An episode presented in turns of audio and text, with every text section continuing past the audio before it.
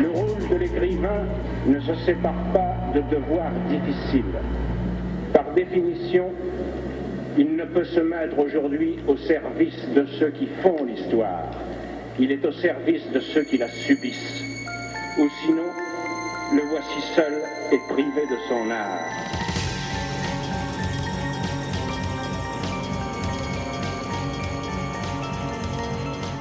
Les rencontres d'Edmond Morel.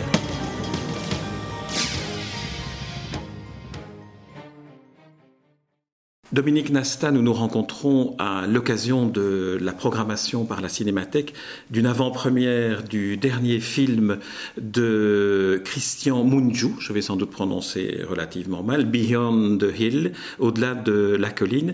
Alors, euh, vous êtes spécialiste du, cinéma roumain, vous êtes spécialiste de beaucoup d'aspects du, cinéma du 7e art de manière générale. Mais si vous voulez bien, on va commencer cet entretien en parlant de Christian Mungiu, dont, dont on se souvient qu'il avait la Palme d'Or pour un film qui a beaucoup interpellé le public.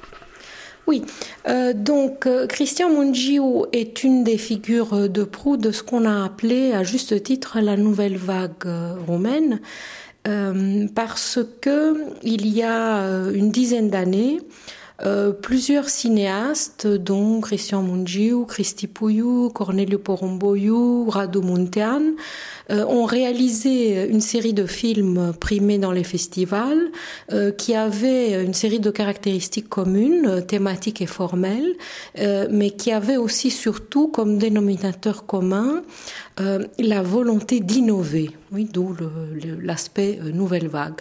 Euh, innover comment? Ben, Innover d'abord par une volonté très systématique de s'intéresser à des sujets communs, mais d'une manière un peu plus originale.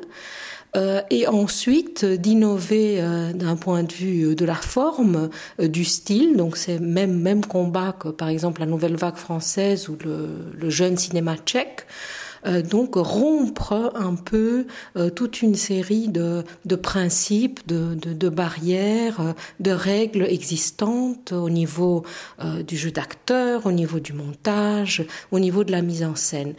pourquoi tout ceci? Parce qu'en fait, le cinéma roumain, en tant que tel, était un, point méconnu sur la carte du monde jusque, ben, grosso modo, jusqu'en jusqu'en 2000. Et donc, de façon quasi inconsciente, il ressentait ce besoin euh, de se remettre sur la carte du monde, donc de dire on existe, on fait un cinéma de qualité, euh, on raconte des histoires intéressantes et en plus on va vous intéresser euh, à travers un style inédit. D'où le phénomène quatre mois, trois semaines et deux jours, qui parle d'un sujet tabou, non toute la problématique de, l'avortement, euh, de l'interdiction de l'avortement pendant la période communiste, et qui en même temps traite ce sujet euh, d'une manière euh, très radicale. Oui, donc on se rappelle que lorsque le film est sorti à Cannes, il y a eu cette chronique dans Libération qui commençait par ces phrases Luc et Jean-Pierre Dardenne ont un fils naturel, il s'appelle Christian Donc la, proximité, la filiation avec le cinéma des frères Dardenne s'imposait comme une évidence euh, du point de vue de la problématique, donc un cinéma très direct, très humain, très réaliste, mais aussi et surtout du point de vue du style. Dans, quelle mesure est-ce que l'histoire de la Roumanie, euh, la période communiste à laquelle vous vous référez, puis la fin de la dictature des Ceausescu et puis l'entrée dans l'Union européenne, dans quelle mesure est-ce que ces trois périodes ont engendré ce type d'approche cinématographique? On aurait pu imaginer un autre débouché artistique ou esthétique. Bien sûr. En fait, on a même reproché euh, à ces, jeunes cinéastes, dont Mungiu, une obsession avec euh, ce qu'on a appelé le, paradigme de la fin de la dictature, cette mise en abîme de, la fin d'une dictature comme pratiquement euh, seul échappatoire thématique. Mais il s'est avéré très rapidement que euh, la manière dont ces cinéastes euh, approchaient la problématique de la fin d'une dictature, à nouveau, était très originale. L'originalité est venue du fait qu'ils ont traité d'une manière très fictionnelle des faits très réalistes, historiquement documentés, euh, hautement médiatisés. Donc, en fait, ce qu'ils ont fait, ils ont inversé les règles de la transposition audiovisuelle. Ils nous ont dit, mais non, ce n'est pas vrai, ce n'est pas juste, il y a des éléments historiques véridiques que vous pensez connaître, mais qu'on va vous raconter autrement. Donc c'est un peu mutatis mutandis, c'est une réécriture de l'histoire qui les a tous passionnés. Euh, pourquoi? Parce qu'il y a une tradition euh, justement en Roumanie pour tout ce qui est histoire, pour tout ce qui est conte, pour tout ce qui est oralité.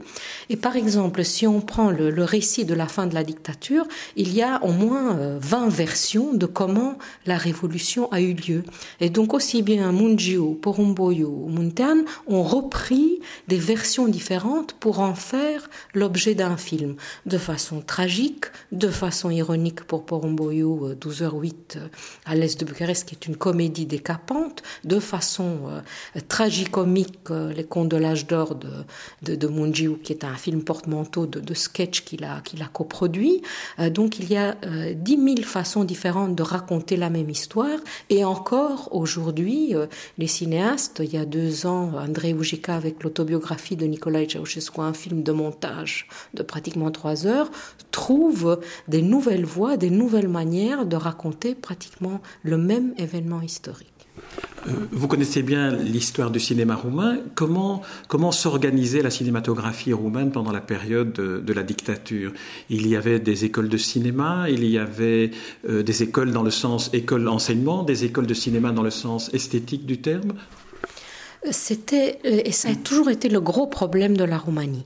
Il y avait des écoles, effectivement, il y a le, le fameux Institut d'art théâtral et cinématographique qui est devenu maintenant l'université euh, euh, qui pratiquement a, a, a, généré la plupart des grands talents, mais ils sont pas tous passés par là. Donc même Mungiu a fait des, des études littéraires avant d'entreprendre les études cinématographiques, donc ils ont tous des, des, des parcours assez hétérogènes.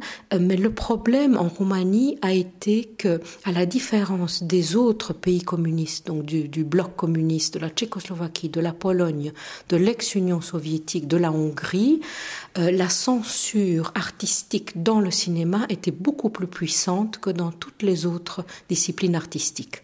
Donc pendant que euh, en Tchécoslovaquie, en Pologne, en Union soviétique, il y avait euh, des films de la stature d'un André Roublev, de, de, de, la dimension, je dirais, tragicomique d'Ophélie les pompiers de Forman ou des petites Marguerites de Chitilova, en Roumanie, il y avait des, des, volontés, il y avait des talents euh, artistiques très marqué et, et, en même temps une opacité terrible, donc euh, une volonté systématique des autorités de bloquer ces cinéastes, de bloquer l'essor des films, euh, de ne pas du tout valoriser euh, la dimension cinématographique. Ceci est très paradoxal parce que en même temps, et ça se voit chez, chez, chez qui est quelqu'un qui a, qui a 45 ans, donc qui est la génération 68, donc ceci est paradoxal parce que en même temps, tous ces cinéastes étaient des grands cinéphiles dévorer des films. Donc en secret, comme dans tous ces pays, il y avait euh, un, un, réseau souterrain et tout le monde allait à la cinémathèque, tout le monde regardait les films, tout le monde se procurait les films et donc la culture cinématographique de ces gens ne faisait qu'augmenter. D'où, à un moment donné, non euh, mieux vaut tard que jamais quelque chose qui a explosé mais qui euh, pratiquement est la conséquence d'une accumulation. Ça c'est un élément. Le deuxième élément parce que vous m'avez posé la question de, de, de l'école esthétique c'est que la roumanie n'a pas eu d'école mais elle a eu quelques grands cinéastes. Et le plus connu pratiquement le seul connu est lucian pintillier et lucian pintillier a réalisé un film phare qui a été aussitôt interdit, donc pratiquement le seul film dissident du cinéma roumain en 1969, qui s'appelle La Reconstitution, et tous les cinéastes, sans exception, de la nouvelle vague roumaine, donc de Mungiu à Porumboiu en passant par, euh, par, par Muntean, par Pouillou, se revendiquent de ce cinéaste. Donc c'est le Renoir de, la nouvelle vague romaine, mais qui n'a réalisé, enfin, qui a réalisé beaucoup de films par après, mais qui, pendant la période communiste, n'a réalisé qu'un grand film important, aussitôt interdit, ressorti uniquement au début des années 90. Si on compare la, dictature roumaine à d'autres dictatures, comme par exemple celle de Staline en URSS ou euh, les régimes communistes dans les autres pays d'Europe de l'Est, euh, on se rend compte que dans ces pays-là, le cinéma était un vecteur important de, propagande. Est-ce que Ceausescu n'a pas eu le, besoin de, euh, de, cette valorisation de son image par le cinéma? Est-ce que cela veut dire qu'il n'y a pas de salle de cinéma ou, une habitude, cette fois-ci du point de vue du public, d'aller au cinéma? Bien sûr que si. Donc en fait, c'était, il y avait quelque chose d'assez pervers dans, dans, la pratique euh, communiste de la visibilité du cinéma. Donc le cinéma roumain de la période euh, on va dire, euh, communiste, euh, enfin de la période socialiste que Ceausescu a mis, a mis en place à partir de 1965, était extrêmement bien développé au niveau des réseaux commerciaux. Donc il y avait des comédies un peu comme en Allemagne de l'Est. Il y avait des comédies, il y avait des, des, films policiers, euh, il y avait des films bien sûr à la gloire de l'histoire, de, de, la tradition épique roumaine, des grandes figures historiques des, DAS, de la conquête euh, du pays, etc. Donc tout ce qui était euh, le réseau, ce qu'on peut appeler mainstream, généraliste, était très bien développé. Il ne faut pas oublier, dans, dans, une de mes contributions euh, à, l'histoire du cinéma mondial italien, Storia del cinema mondiale, et donc dans le chapitre que je consacre au cinéma roumain, j'intitule ce sous-chapitre La Cinicità des Balkans, parce que les studios de Bouftea, qui existent toujours, on, on continue à tourner des, grosses productions américaines encore aujourd'hui, euh, c'était une Cinecittà des pays de l'Est. Donc on, y tournait pas uniquement des films roumains, mais aussi des films. Meyerling a été tourné là, Les Mariés de l'an 2, euh, euh, des, séries entières de Vinetto, qui est une coproduction avec l'Allemagne. Donc il y avait une industrie très puissante de cinéma commercial, donc pas de cinéma d'art, euh, qui était parfaitement opaque parce que c'est un cinéma d'entertainment, c'est un cinéma de euh, d'ailleurs que, que, beaucoup de gens regrettent aujourd'hui parce que euh, il y a les, les, grosses productions américaines, françaises, les, les, les, distributeurs ne sont plus intéressés par la production nationale et donc ce sont maintenant les films d'auteur qui sont beaucoup moins fréquentés en termes de, de public qui ont pris le dessus. Euh, par rapport à la visibilité artistique. Mais il y avait, et c'est une très bonne question, euh, il y avait un réseau. Ces films, je, répète l'exemple avec l'Allemagne est très, euh, très pertinent, ces films ne circulaient pas en dehors du réseau roumain, pas ou peu. donc c'est très intéressant et j'espère qu'il y aura de la part des autorités culturelles roumaines un effort de valorisation, parce que ce serait très intéressant justement de montrer des rétrospectives avec ce, panel très varié euh, de films pour enfants, de films comédies, euh, de films de poursuites euh, policiers, c'était vraiment une, une, réalité, mais en même temps, elle était très nationaliste, je dirais presque régional. Ce que vous venez de, nous expliquer peut aussi signifier qu'il y avait un, vivier de techniciens, dans le, sens noble du terme, de laboratoires, de, euh, d'opérateurs de prise de vue qui travaillaient dans, cette Cinecittà des Balkans. Est-ce que cela a contribué à ce que le, cinéma ne, tombe pas en, en déshérence une fois la dictature terminée? Partiellement, parce que malheureusement, euh, il y a quand même une grande majorité de ces gens qui sont partis.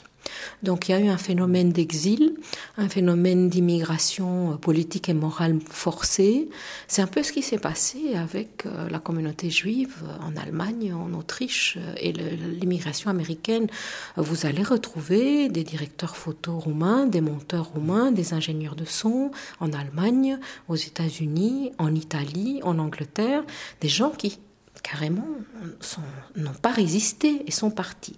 Mais la tradition, elle, bien sûr, s'est maintenue. Donc dans les écoles de cinéma, à l'université, euh, il reste des professeurs, des enseignants euh, qui ont maintenu vraiment ce, flambeau d'une certaine qualité euh, en termes de tournage, de direction, de travail de caméra, etc. Peut-être que ce qui a aidé le plus l'essor de cette nouvelle vague en termes de qualité, parce que ce sont des films d'une grande qualité artistique, donc pas uniquement du point de vue de, la thématique, euh, c'est peut-être une euh, très importante tradition théâtrale en Roumanie.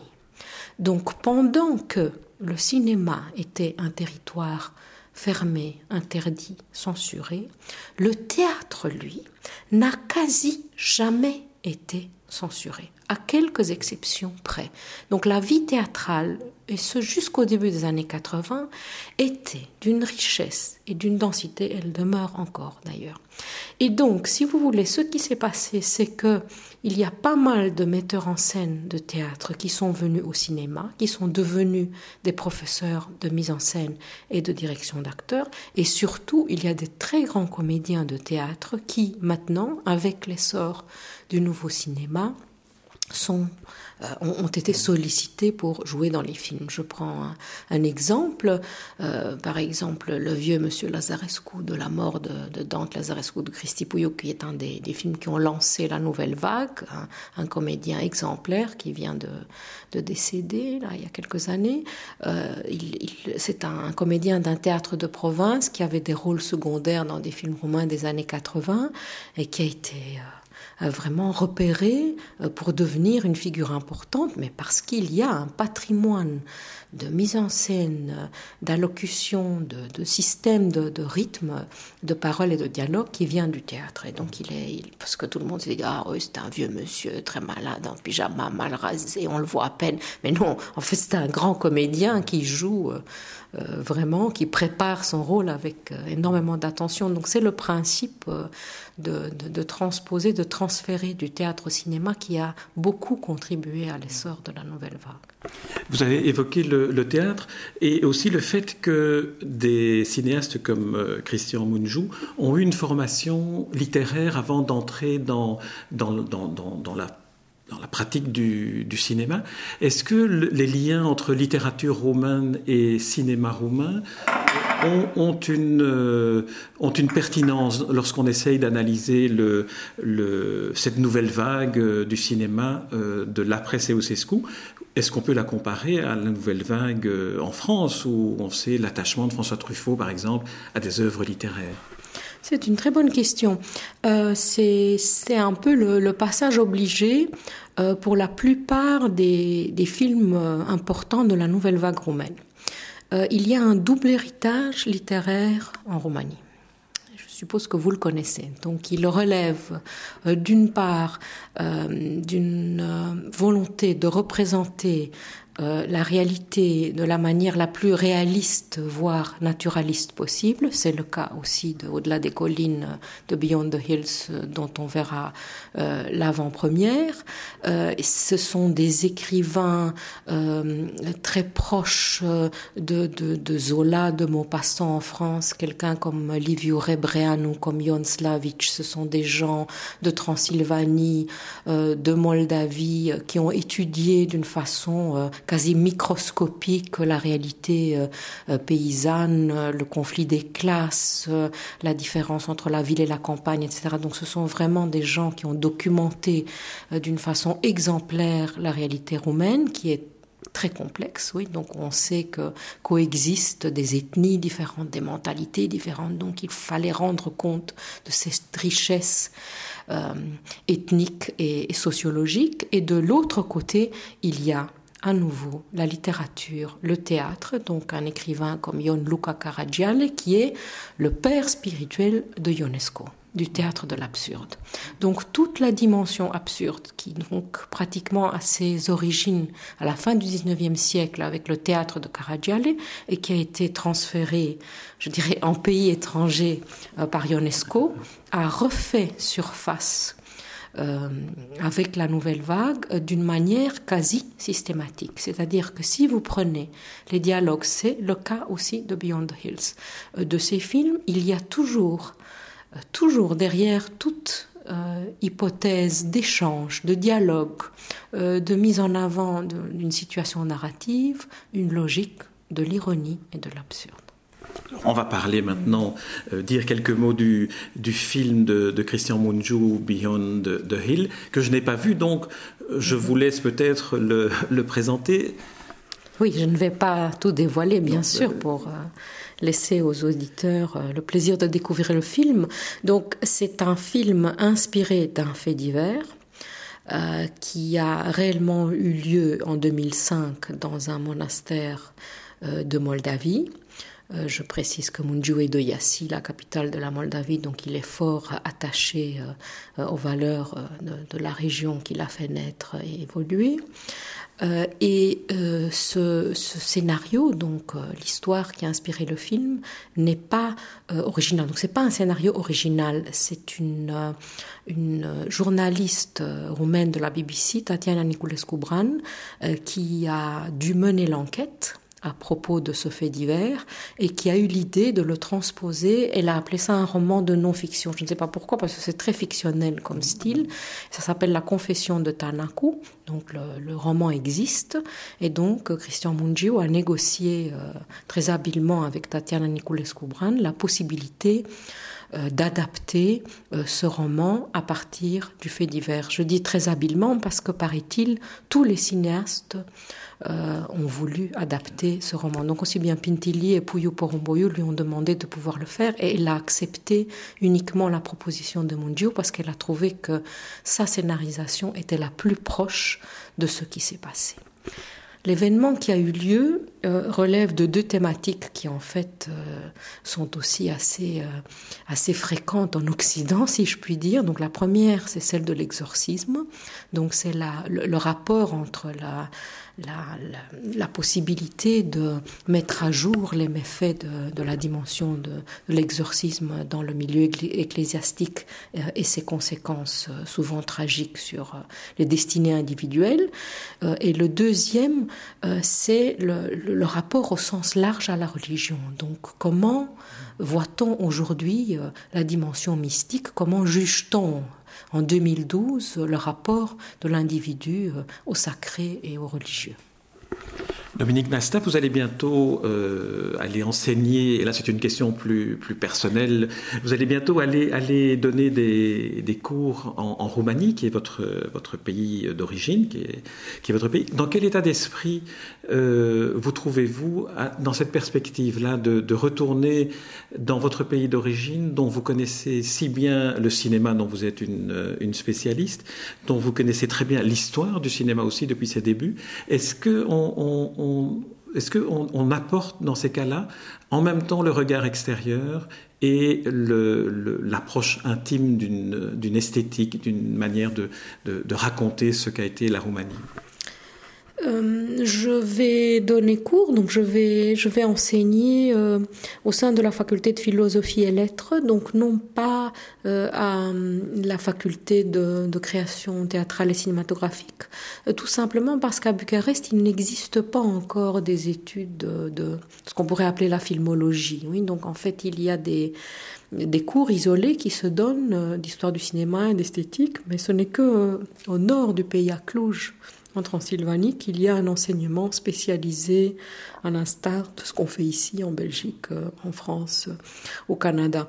Euh, donc l'exercice auquel je vais me livrer est un peu délicat parce que je suis supposée enseigner à des, des, étudiants de master, donc qui ont déjà une formation littéraire, culturelle au sens large. Une sorte de, synthèse, de mélange de notions aussi bien historiques qu'esthétiques.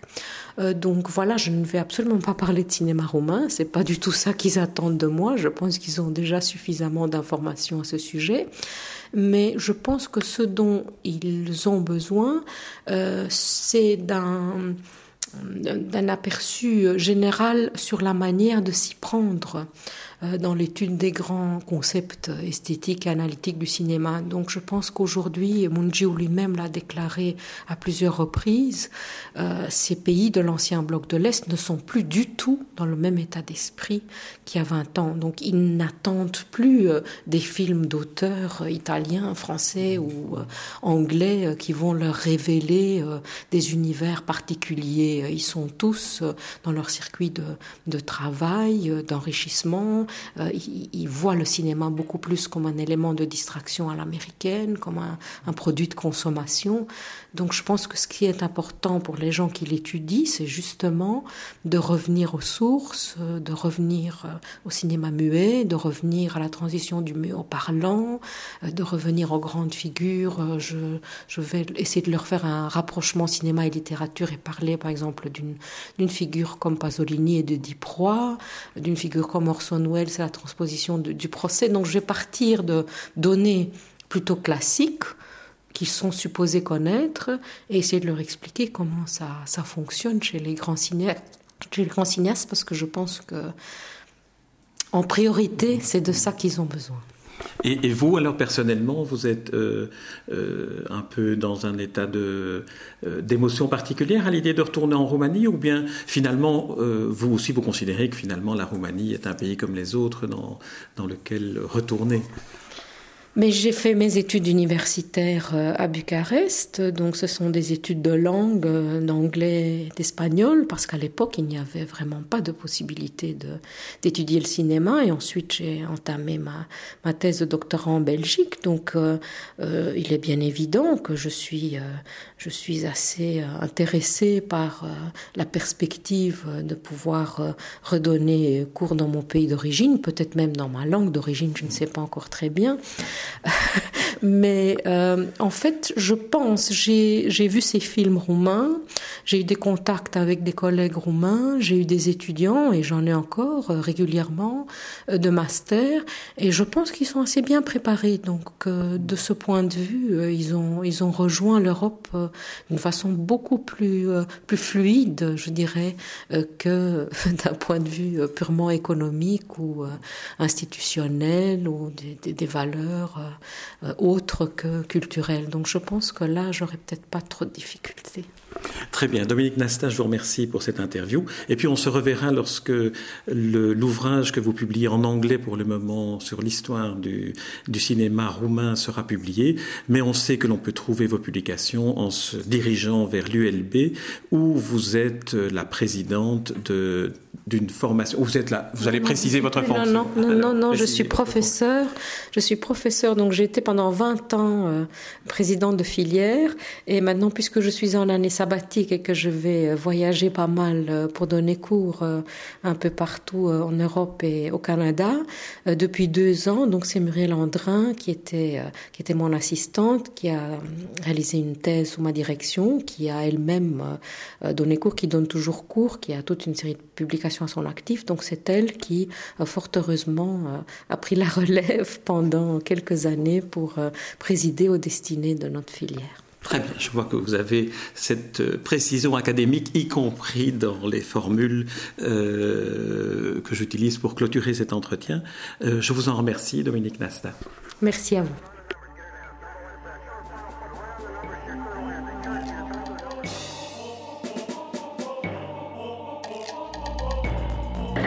De l'écrivain ne se sépare pas de devoirs difficiles. Par définition, il ne peut se mettre aujourd'hui au service de ceux qui font l'histoire. Il est au service de ceux qui la subissent. Ou sinon, le voici seul et privé de son art.